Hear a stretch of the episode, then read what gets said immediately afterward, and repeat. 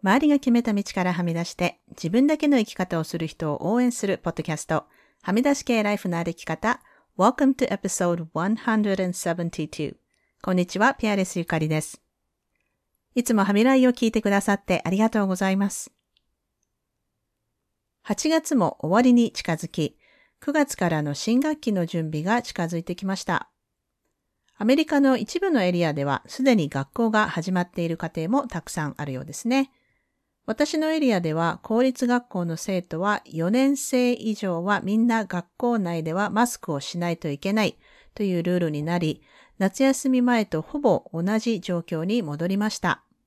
また ビーシー 州ではいわゆるワクチンパスポート、実際にはパスポートという名称ではないんですが、まあワクチンの証明書ですね、がコンサートなどのイベントはもちろん、レストランでの室内飲食の際にも提示が求められるようになります。感染者数も再度増加してきていますし、この秋冬はまた辛く長いものになるという見方をする人も多いです。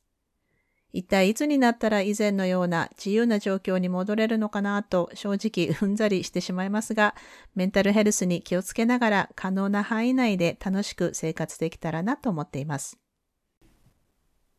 さて今週もあきこさんからエピソードの感想をいただきましたので紹介します。車椅子バスケの方のインタビュー、とても面白かったです。私も何も知らなかったので、選手それぞれの動く範囲を点数にする話や、健常者もプレイできることを知り、パラスポーツがぐっと身近に感じるようになりました。毎回全然違ったジャンルのゲストさん、でも常にとってもはみらいらしい人選なところが魅力ですね。あきこさんありがとうございます。エピソードの感想はいつでも歓迎していますので、ぜひお送りください。さて今週のゲストは、カルガリー在住のバレエダンサー、振付師の服部勇吉さんです。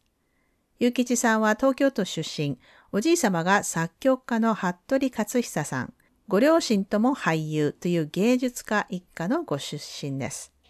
にせんろくねんにアルバータバレエ団のプリンシパル、そして振付師として活動された後、現在はカルガリーにて エイチダブリュー School of Ballet というバレエスクールを経営していらっしゃいます。それでは早速、ゆうきちさんとの会話をお楽しみください。今週のゲストは服部ゆうきちさんです。どうぞよろしくお願いします。よろしくお願いします。えーと、そしたらですね、あの、本当いきなりなんですけど、じゃあ最初に簡単に自己紹介をお願いします。はい、服部勇吉、えー、東京でせんきゅうひゃくはちじゅうねんに生まれまして、えー、うちの両親は、えー、役者をやっております、ね。で、うちの、えー、祖父が服部良一といって、うん、えー、まあ、ご存知の方多いと思いますけれども、はい、はい、日本のまあ、ポップを、ポップスを先導した作曲家で、うん、そうですね。で、まあ、バレエをろくさいの頃から始めまして、で、じゅうよんさいの時にドイツに移住、ハンブルクバレエスクールに行って、まあ、バレエの勉強をそこでごねんかんやりまして、はい、せんきゅうひゃくきゅうじゅうきゅうねんにハンブルクバレエ団に、えー、研修生として入団しまして、うん、にせんよねんに、はい、ソリストになりまして、にせんろくねんには退団して、えー、アルバータのカルガリ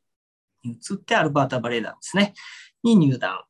で、にせんじゅうろくねんに、えー、バレエ団を辞めまして、カルガリーで、えー、エイチダブリュー スクールオフバレエを、えー、開講しました。うん、それがにせんじゅうろくねんですか？そうですね。うん、なるほど。あの、そうですね。私は最初にゆうきちさんとちょっと触れ合ったのは、あれ、何ヶ月前かな、半年ぐらい前かもしれないですけど、エヌエージェーシー っていう、まあ、全、全カナダ日系人協会っていうところがやった、まあ、ちょっとオンラインのアーティストに関するイベントで、そこにあのいらっしゃって、それ、あ、日本人の方がいらっしゃるとか思って、あの私は結構日系人の、あの団体で、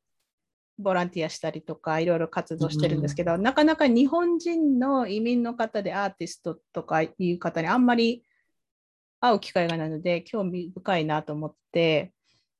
それでつながらせていただいたんですけれども、うん、じゅうよんさいでドイツ、それは一人で留学されたんですか？そうですね、はい、寮の方に、寮に、はい、ど, どんな感じですか、じゅうさんさいで同一っていうのは。そうですね、小学校でちょっとやっぱりいじめがひどかったので、うん、まあ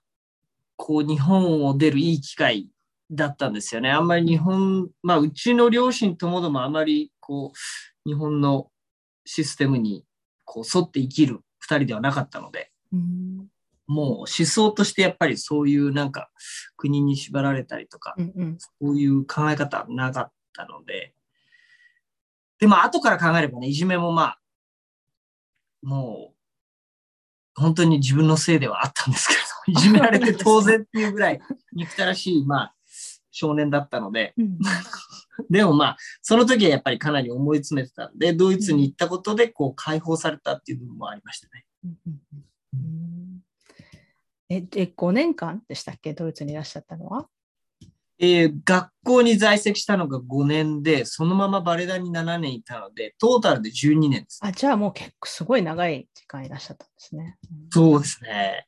でそこから、えー、カナダにのアルバータバレエ団ですか、うん、はい。それはまあこうなんていうんですか、招待されて来てくださいみたいな感じで。ああ、そうではないですね。やっぱりまあじゅうにねんもいたので、うんうん、ちょっとまあ自分の居場所が決まりすぎてしまったというか、うんうん、で心地よくなりすぎてしまったというのもあって、うん、ちょっともう一回ゼロから始めてみたいと思ったので、まあ、カンパニーを探して初めに受かったのがアルバータバレだったんですね。うん、あの私バレエは全く素人で全然わからないんですけれども、カナダのバレエっていうのは世界的に見てこうレベル的にどうなんですか？そうですね。きゅうじゅうねんだいなんかは、えー、結構カレン・ケインとかエブリン、イブリン・ハートとかスーパースターがいて、で多分きゅうじゅうねんだいぐらいですよね。ヌレーフがやっぱりオペラ座からパリオペラ座からカナダナショナルトロントの方に移ったので、それで一時期ものすごくレベルが高い時期はあったんですよね。で今また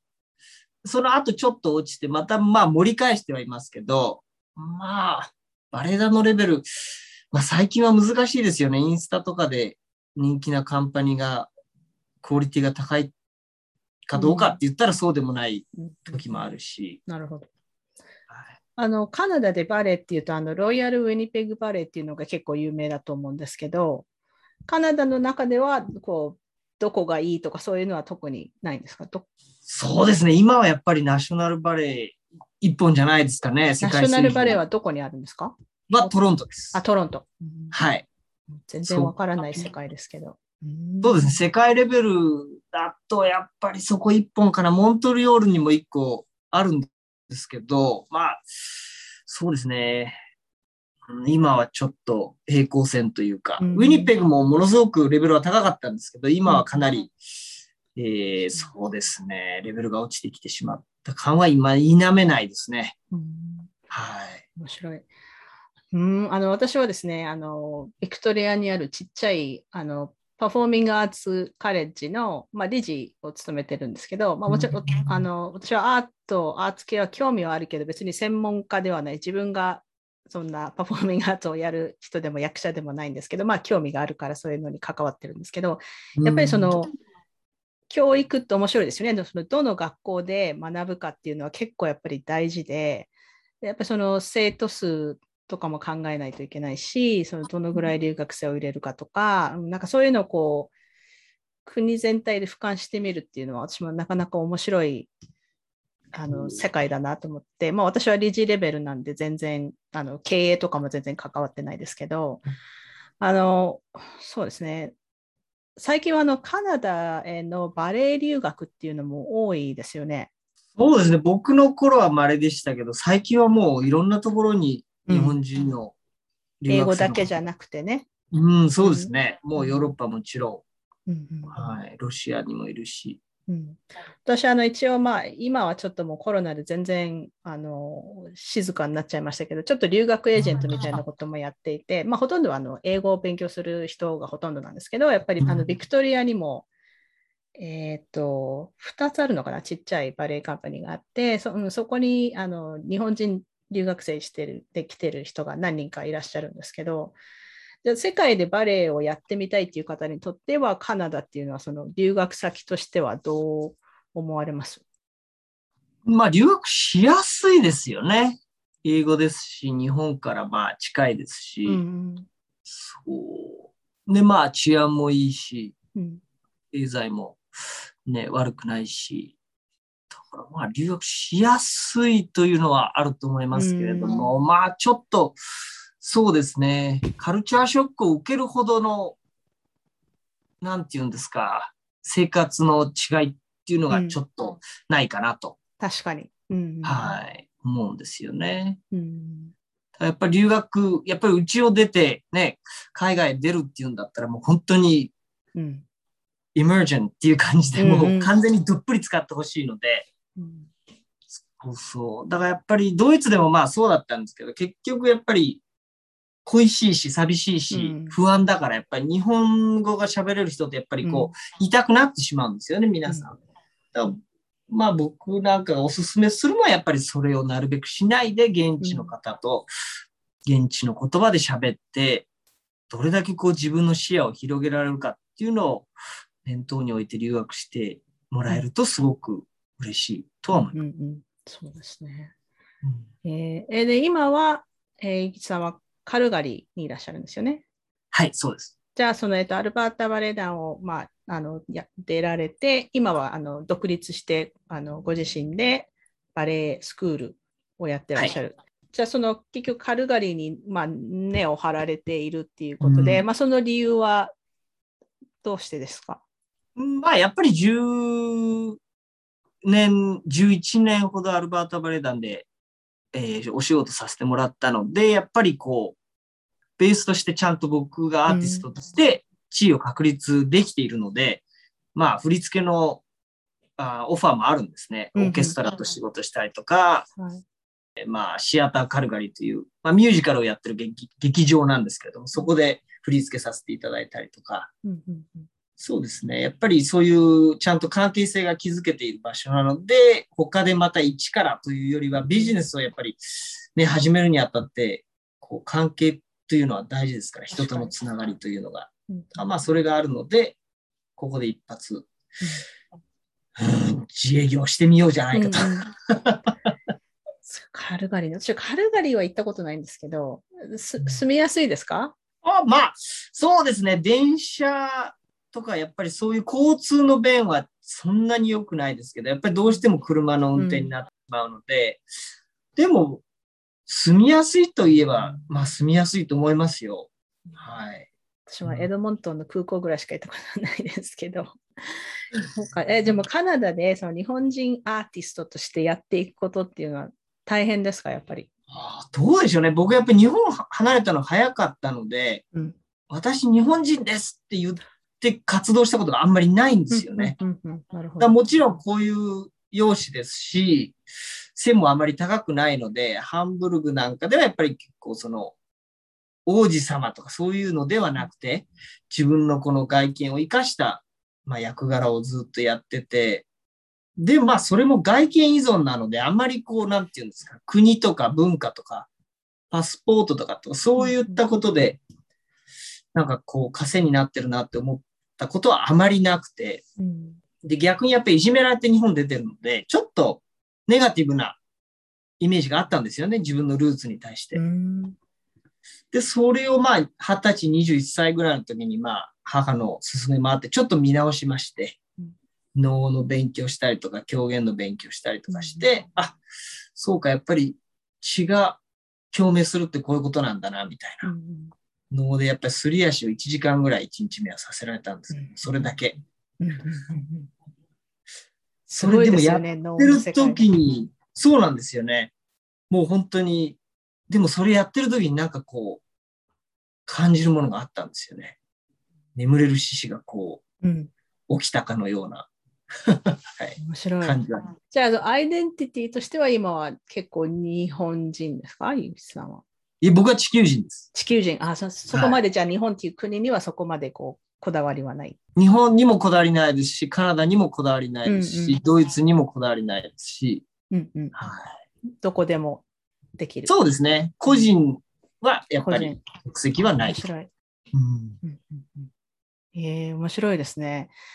うん、そのなんかそういうアイデンティティって、私だってもうカナダに住んでにじゅうさんねんぐらいになりますけど、なんだかんだ言ってアイデンティティはまだ日本人で、私はカナダ人になる準備はできていないっていうか、はい、私も永住権だけなんで、はい、うん、でもね、さっさとあのアメリカ人なりカナダ人なりになっちゃう人もいるじゃないですか、うん、なんかそういうのってやっぱ面白いなと思って。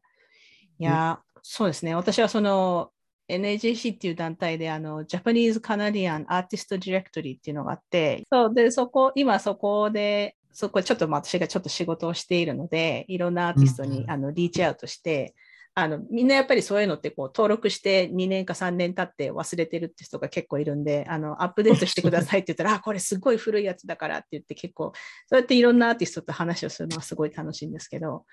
あのね、その最初に結城さんとお会いした時のあのイベントは、えーとまあ、カナダのなんか次世代のアーティストの話を聞くみたいなズームだったんですけど、今度私は日本人アーティストでのああいう集まりをやりたいなと思って、その時にぜひ結城さんにも来ていただきたいなと思うんですけど、うんうん、結構まあそうですね、日本人で頑張ってる人もいるので、はい、そういう人を応援していきたいなと思ってます。で、あと来年はビクトリアで日系アーティストの集まるシンポジウムをやるので、その時もぜひ来てください。あのなんか太っ腹で交通費も払うってみんな言ってるんで、でビクトリアだったらでもみんな喜んでいきますよね。そうですね、あのあの気候もいいし、うん、あの結城さんの、うん、名前も出たんですよ、その時この間ミーティングしてる時に、うん、あの結城が来てくれればいいと思うっていう、まあ、あの私もカルガリーに多分共通のアーティストの友達とかいるから、うん、そう、そういうのでもちょっと盛り上がったらいいなと思うんですけど、はい、うん、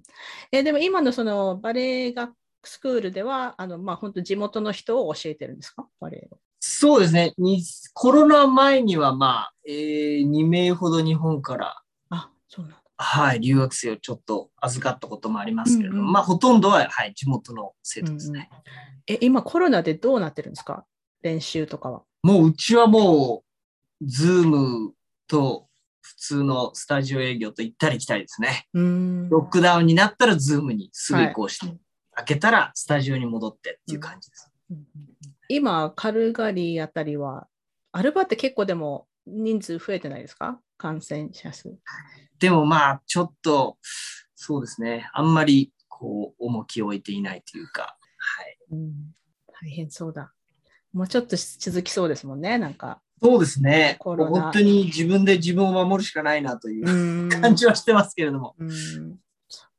なんかそのアルバータに住んでいて、まあカルまあ、カルガリーの人たちとかの、そのなんていうのかな、 ど, どういう感じですか、かカルガリー人っていう、まあ、そういうすごいざっくりした言い方だけど。そうですね、やっぱりルーは友を呼ぶので、僕のこの周りの人たちはみんな結構ちゃんとワクチン打ってマスクして気をつけようみたいな感じですし、すごくオープンな考え方の人たちばっかりなので、うんうん、カルガリー、そうですね、カルガリーのその大多数のね民意をこうちゃんと見れているかどうかっていうのはわからないですけれども、うん、はい、カルガリーっていうのはあのオリンピックの時に街がこうピシッと整備されたから綺麗な街なんだっていうのは聞いたことありますね。すごいこう整ってるっていう。そうですね。だからそう車の運転が嫌いでなければ全然、うん、はい、あの住みやすい場所だと思う。うんうんうん、いいですね。ちょっと一回行きたいですね。あのそれそう エヌエージェーシー のなんか エージーエム が毎年いろんなとこであるんで、んえっとね、確かエドモントンである時が多分あれなんで行かなかったんだろう。多分キャンセルになったんですよね、その年。うん、で結局行く機会がなかったんですけど、またぜひ機会があったら行きたいなと思うんですけども。そしたらですね、あのちょっと質問コーナーに移りたいと思うんですけれども、はい、えーと、これは毎回皆さんに聞いているんですけれども、これまでで直面した最も大きな試練は何でしたか、そしてそれをどうやって乗り越えましたか。お、そうですね、じゅうはちの時ですね、せんきゅうひゃくきゅうじゅうきゅうねん卒業、バレエ学校卒業するにあたってもやっぱりこう就職活動としてオーディションにいっぱい行くんですけども、うんうん、僕はやっぱり背が低いので全部落ちまして、で、ちょっとまあ、来シーズン、これは踊るところがないぞと、うんうん、なって、ちょっと冷や汗だった時期があったんですけれども、まあ、ハンブルグバレエ団のその時、芸術監督がですね、えー、僕のためにその研修生の枠を一個作ってくれて、うん、で、それでギリギリハンブルグに残れたっていう時があったんですけれども、やっぱりその、就職活動の時の葛藤ですよね、うん、学校で一番うまいのにこうプロの世界ではもう、うん、ね、一番下にもなれないという現実ですよね、うん、やっぱりそれはかなりでしたし、でまあそれと重なるようにやっぱりドイツ行く前後ですよね、日本での自分の居場所のなさとかいじめの辛さとか、うん、まあそういうのがまあシンクロして居場所がもうほぼないぞっていう崖っぷちの時に、うん、まあ誰かにねこう助けの手を差し伸べられて生き残ってきたという感じはあるので、はい、私みたいにバレエが全然分かっていない人からの質問なんですけども、えーとまあ、基本、えーとまあ、就職活動っていうのはその劇団に属して劇団から劇団って言って言い方していいのかな、まあ、バレエ団ですね、バレエ団に就職して、はい、そこからみんなお給料をもらってそのシーズンの間いろんな役で出演するっていう形なんですか？そうですね、ヨーロッパなんかですともう劇場が街に必ず一つあるんですね、うんうん、でその劇場で、まあ、バレエダンサーなり役者さんなりオペラ歌手なり、うんうん、コーラスなりっていうのを劇場でやっぱりちゃんと雇用してて、うんうん、でそうするとあのもうその町なり国なりのためにもうほとんどあのお役所勤めみたいな感じになるんです、ね、うんうんうん、なるほど。だから年金もちゃんと支払われるし保険もちゃんと支払われるし、うん、そして社会的地位もかなり上の方なんですね、うんうん、そういうところに。それはいいですね。あのそれは日本でも同じ感じですか？日本とはちょっと違いますよね。やっぱりその日本のね伝統芸能やってる方々でもやっぱりそれほどのサポートは多分国から受けてないはずなので、うん、はい、やっぱりヨーロッパってものすごくその芸術に対しての皆さん、うん、思いが強いので、うんうん、ものすごいそうですねパーセンテージの税金を使っていただいてると思います、うん、そうですね。あのちょっと私全然話ずれますけど、うん、アメリカ人の人が言ってるポッドキャストち ょ, ちょうどこの前聞いてたんですけど、だからアメリカだとなんかカナダって私も本当周りにアーティストがすごく多いのでみんなやっぱり助成金っていうのをもらってるじゃないですか、なんかグラントっていうので、みんなみんな書いてみんなそれ申し込んでそしたらお金もらえて、そのお金で本当テレビ番組作ったり映画作ったり、うん、あのお芝居を作ったりとかしてるんですけど、なんかそれってなんかカナダ、まあカナダだけじゃないと思いますけどあんまりアメリカにはそういうシステムがないみたいなんですけど、ヨーロッパはどうなんですかね、うん、カナダでは結構グラントっていうのは当たり前にあると思うんですけど、ヨーロッパではヨーロッパはフリーランスになるとそれはあると思いますけれども、はい、バレエ団とかに属してる場合はもう本当に忙しいんですよね。年間ひゃくにじゅっこうえんぐらいするので、うん、それその中で自分でこう公演を作ろうって人はあまり出てこない、うんうんうん、本当にヘッドヘッドになるので、うん、そうでしょうね、うん、でもまあフリーランスの人はもちろんそうやって、えー、助成金申請してやりますね、うん、はい、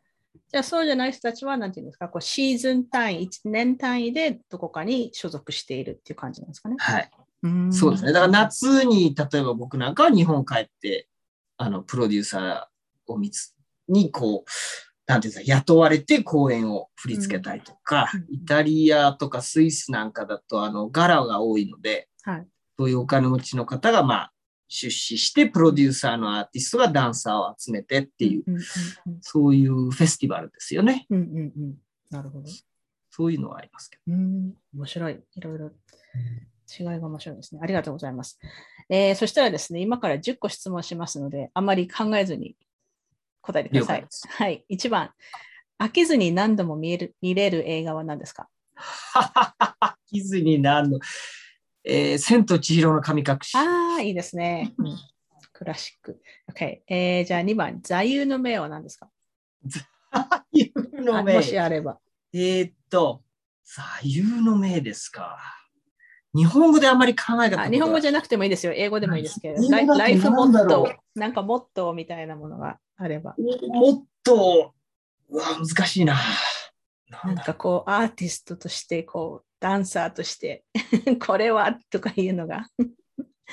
ああ、本当は生きてるだけで丸儲けというぐらいのね、うんうん、生きがいでいきたいんですけれども、何ですかね。やっぱり、なんだろう、諸行無常かな。諸行無常。うん、そうですね。言ってはいますけど、そんな。もちろんところには到達しておりませんが、そこに到達するのは難しい。はい、わかります。わ、うん、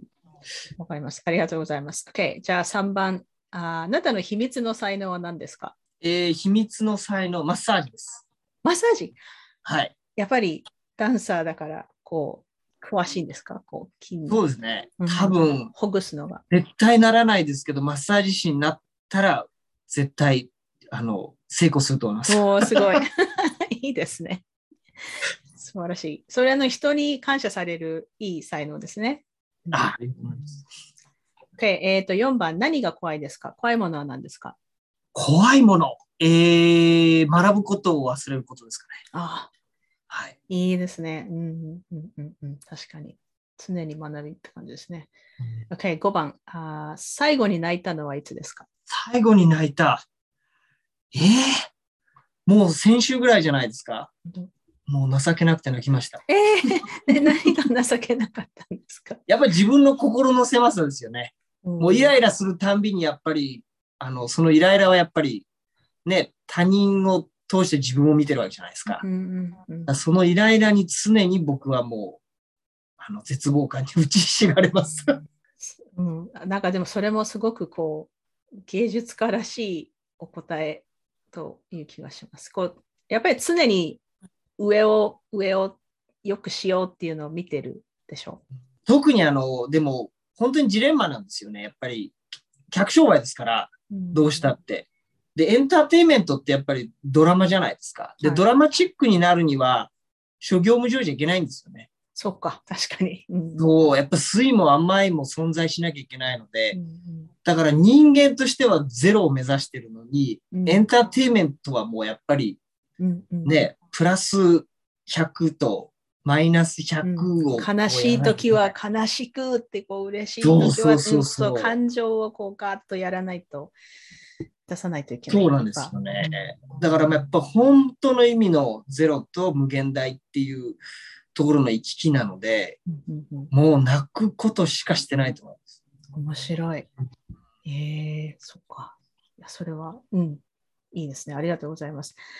Okay、ろくばん。えっとですね、無人島に島流しにされました。ゆきさんが一人で行けって言われて、一個だけ何か持って行っていいと言われたら何を持ってきますか？ナイフですね。スマホはダメです。あ、ナイフ？ナイフですね。うんうんうんうん、やっぱりね。ナイフがどこにかなるかな。でもライターかなとか思っちゃうんですけどもね。ああ、そっか。どっちも大事です。うん。そうなんですよね。ずっと振り付けして一日過ぎるんじゃないですか。無人島とか行ったらそんな暇ないですよ。生き延びなきゃいけないからそっかそっかそうですねまずはせ、ね、できないOK、えー、じゃあななばんどんなことがあなたをもろく感じますさせますか？ What makes you feel vulnerable？ うーんもうすべてもろくなってる自分が常にいなきゃいけないし、うん、そのもろあるということをやっぱり肯定して生きていかなきゃいけないですから、うん、常に脆いと思います。うん、で常に脆いからこう逆にこう強くなれるというか。うん、わかります。っていうか。でもやっぱりバレエってそうなんですよね。もう芸術ってそういうものでしょ。あはい、ボーダービリティをやっぱりアクセプトして前に進みますから。うんうん、いや素晴らしい。いいですね。常にじゃあ何かを感じている。っていうかそうですね。でやっぱり泣いたら泣きっぱなし、笑ったら笑いっぱなし、うんうん、それやっぱり抑えない、うんうん、全部ちゃん、ちゃんと感じてで、まあ、舞台の上で表現するときに最高それを引き出しから持ってくるというか、うん、素晴らしい。いいなありがとうございます、うん、OK あじゃあはちばん自分の力で変えられることが一つあるとしたら何を変えますか？おおえー、そうだな。地球温暖化止めるか、うん、止めることができたらいいですけどね。そんなことはまあできないんで。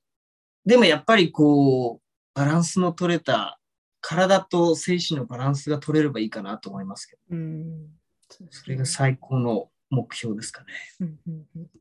りがとうございます。Okay、じゃあきゅうばん。今ハマっているものは何ですか？バレエにハマってます。ずっとハマってるバレエ。違うんです。やっぱりバレエやってて、まあ生まれた時はまあ芝居ですよね。で、そこからちょっと一回ミュージカルに行って、バレエハマってドイツ行けて、で、ドイツ行ったらコンテンポラリーダンスにちょっとハマって、ずーっとなんかこう、バレエコンって、どっちもこう、なんちゃってできたんですけど、今最近やっと、いや、バレエだろっていうふうに慣れてきたんですよね。うんうん、なので今バレエにハマってます。なんかそういうゆきさんみたいにこう、まあ、もちろんそのなんかこう芸術家の家庭にお生まれになっていろんな世界でいろんなものを見てきていらして、それでもやっぱり今バレエっていうそのバレエの魅力って何ですか？私みたいな素人に教えてください。やっぱり品の良さですかね。うんもうバレエってやっぱもうあのー、貴族階級が作った芸術なので、うん、常に品良くなきゃいけないです。おー、なるほど。で、品がいい、上品であるっていうことは何なのかってことですよね。うん、やっぱりテーブルマナーもそうだし、やっぱりこう、感情をあまり表に出しすぎないというのもそうですし、うん、この、だからやはり何かこう人間を超越した存在でいるという。なるほど。いろんな意味での超越ですよね。だから、えー、エリザベス女王なんかもそうですし、天皇陛下ももちろんそうでいらっしゃいますし、うん、だからその、俗なものにこう流されないっていうんですか。うんうんうん。うん。だからそういう強さ、そういう崇高さって、ちょっと時代と逆行してるとは思うんですけど、うん、逆に今その時代が全てこう、なんていうんですかね。すべてをアクセプトして、すべてを、ね、うん、君はそのままで、君はそれで素晴らしいんですよっていう時にこそその品の良さって大事なんじゃないかなと。うん、それはなんとなくわかります。だから今本当、誰でもみんなスマホ持ってるから、YouTube とか TikTok とかで、まあもちろん、まあそれをアートまでいかなくても、まあ例えばギターで歌う歌うとか、本当その子アカペラで歌うとか、もちろんそれも、あのいいと思うんですけど、そのアートがアクセシブルになっているっていうのは私もすごくいいと思うんだけど、それとなんかその反対にあるものとしてやっぱりこの上なんていうのかな、うん、あのおっしゃりたいことは分かります。バレエっていうのはそうです。だからそうスマホでもやっぱり品よくスマホを使うっていうんですか、うん、だから歩きスマホなんて本当に品悪いじゃない、品がないですよね、うん、下品ですよね、うん、で食べてる時もそうですね、スマホ見ながらこれってやっぱり品がない、うんうんうん、すべてのようにやっぱり食べるときはちゃんと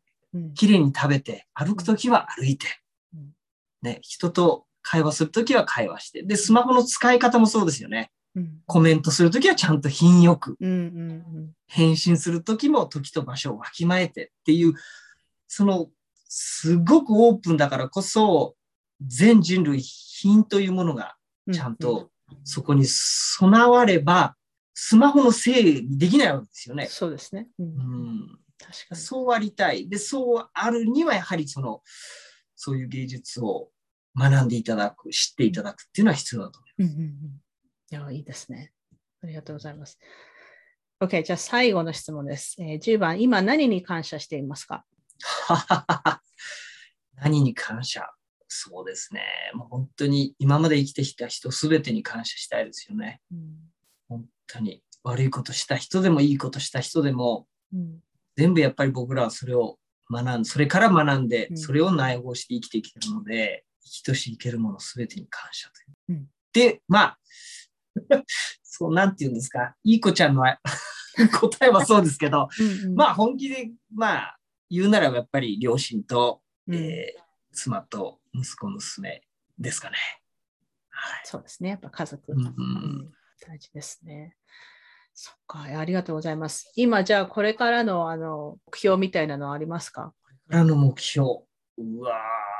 そうですね。やっぱりうーんバレエ学校を通じてその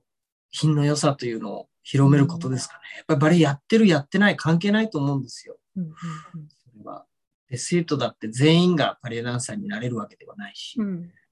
で別にそんな目指さないからといって僕はこう差別して教えないし、うん、だからやっぱりバレエを通して、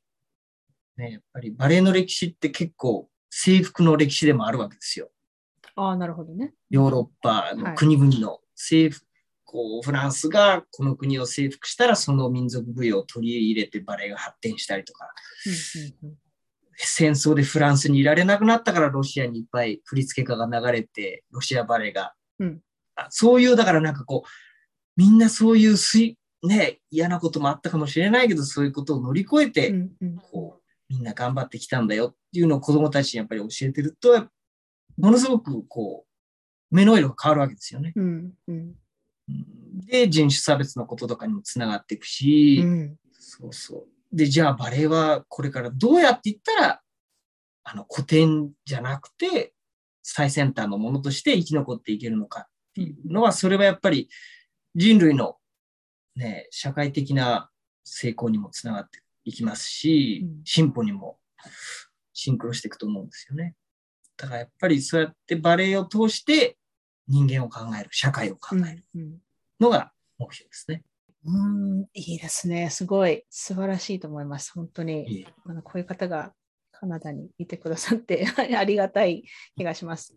そうか、ありがとうございました。今週のゲストは服部勇吉さんでした。ありがとうございました。どうもありがとうございます。This is Jay Allen from Unseen Japan, and you're listening to はみ出し系ライフの歩き方。さて、ゆうきちさんとの会話いかがでしたか？バルネラビリティの話で、常に脆いから強くなれるとおっしゃった部分がとても印象に残りました。先週は ビーシー 州の車椅子バスケのコーチの原田真紀子さんにお越しいただきましたが、今週はカルガリーのゆうきちさんということで、これからもカナダで活躍している日本人の方をフィーチャーしていきたいなと思っています。もし推薦などあれば、ゲスト推薦フォームがありますので、ぜひお送りください。さて、それでは毎週恒例のクラハ情報です。日本時間水曜日の朝しちじからやっているブレネー・ブラウンブッククラブでは、Daring Greatly、本当の勇気は弱さを認めることを読んでいますが、今週はだいさん章を読んでいきます。北米時間では火曜日の午後になります。今週はマヤ・バーダマンさんとやっている読み解く英語のお部屋はお休みします。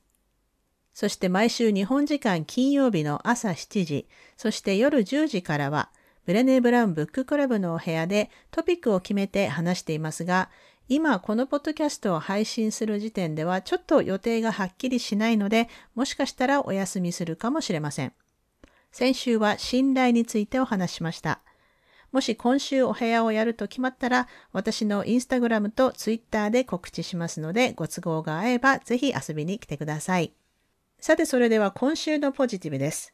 今週は、まあ、私のニュースレターを読んでいただいた方はすでにご存知かと思いますが、これは全然ポジティブではないんですけれども、今週は私は人生で初めていっしゅうかんにさんかいも訃報を聞きました。うちいっけんはカップルが事故で亡くなったというもので、まあ、全部でよにんの知り合いが亡くなったという知らせを受けまして、いろいろと人生の短さなどについて考えた週だったんですけれども、その代わりにいろんなお友達とつながることができて、自分は本当に恵まれているなと再確認できたことが私の今週のポジティブです。あと今週はですね、私とうちの夫は、あの過去の人生でも一緒だったということが、まあ、再度判明してですね、これはあの私はインスタとフェイスブックでシェアした話なんですけれども、ニュースレターに詳しく書きましたので、よかったら読んでみてください。そういうわけで、いろいろ人生とか死とか運命とかいうものについていろいろ考えた週でした。そして最後にブッククラブのお知らせです。現在日本時間の土曜日の正午から、そして日曜日の朝じゅうじからふたつのブレネー・ブラウンブッククラブをやっていますが、どちらも今週で終わりです。くがつから両方の回で新しい本を読んでいきますので、ご都合の合う方はぜひお申し込みください。土曜日正午の回、これは今年の春から続いているグループですが、こちらのグループではブレネー・ブラウンの Braving the Wilderness という本を読んでいきます。他人の意見に振り回されないで、自分軸で自分自身に属するというのはどういうことなのかということを説いた本で、私はブレネー・ブラウンの本の中で一番好きな本ですね。ただこの本は日本語訳が出ていませんので、完全に英語オンリーでやっていくことになります。日本時間くがつにじゅうごにち土曜日、北米の皆さんはにじゅうよっか金曜日からななしゅうかんにわたってZoomでいっしゅうかんにいっ章ずつ読んでいきます。また Facebook グループがありますので、そこでみんなで感想を交換し合ったりしていきます。参加希望の方は詳細欄に申し込みフォームがありますので、そちらからお申し込みください。そして日曜日ごぜんじゅうじからの回は、これまでは Dare to Lead というリーダーシップの本を読んでいたのですが、とりあえずここまででブレネー・ブラウンの本をすべて読み終えてしまいました。ブレネー・ブラウンの新刊はこの冬に出るそうなんですが、まあ、とりあえずそれまでの間、ブレネー・ブラウンがMeToo Movement の創始者タラナ・バークと共著した You Are Your Best Thing というエッセイ集を読んでいきます。エッセイを寄稿したのはすべて黒人の方ばかりなので、厳密にはこれはブレネー・ブラウンが書いた本ではありませんが、まあ、近年ね、世界中、特にアメリカで問題になっている人種差別問題、ブラック・ライブスマター運動などを考えると、まあ、今ぜひ読むべき本だなと感じたので、これをみんなで読んでいきたいなと思っています。こちらは日本時間くがつじゅうくにちの日曜日、北米時間ではじゅうはちにちの土曜日からじゅっしゅうかんにわたって、いっしゅうかんにふたつのストーリーを読んで、そのことについてみんなでディスカッションするような回になると思います。こちらも興味のある方は申し込みフォームからどうぞ。それでは今週もお聞きいただきありがとうございました。はみ出し系ライフの歩き方は、プロデューサー・ホストのピアレス・ゆかりが、未譲渡のコースト・セーリッシュ領域であるカナダ・ブリティッシュコロンビア州ビクトリアで制作しています。はみらいへの感想、ゆかりへのご質問、ご相談、今週のポジティブ、今週のブレイブなどは、ぜひインスタグラムゆかりピアレス、もしくははみらいのインスタアカウント、はみ出し系までお寄せください。番組へのメールは、はみ出し系 アットジーメールドットコム でお待ちしています。番組へのサポートは PayPal、もしくは月ごとのサポートは Patreon で可能です。いつもサポートしてくださっているパトロンの皆さん、ありがとうございます。番組のスポンサーは随時受け付けておりますので、ぜひお問い合わせください。はみらいショップの ユーアールエル はすずり .jp スラッシュはみ出し系です。はみらいを気に入ってくださった方は、ぜひお聞きのポッドキャストアプリにて、はみらいのレビューを書いていただけると嬉しいです。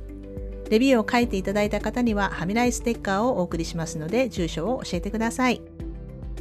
さて、ここまで聞いてくださった方に今週の内緒話をお話しします。今週の内緒話は、あの以前どこかでお話ししたかと思うんですが、私は日曜日が普段は一番忙しいんですが、今週はアサイメントがなくて全く予定のない日曜日で、このポッドキャストを配信する以外何も予定がなくて、急に暇になると何やっていいのか分かんなくなりますね。まあ、ブッククラブの準備をしたり、読みかけの本は山のようにあるしで、まあ、結局暇なんてものはないんですが、まあね、ちょっと時間に余裕のある日で、今日はちょっと嬉しかったです。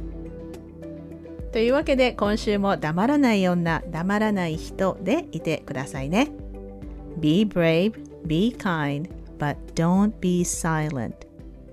Your voice matters.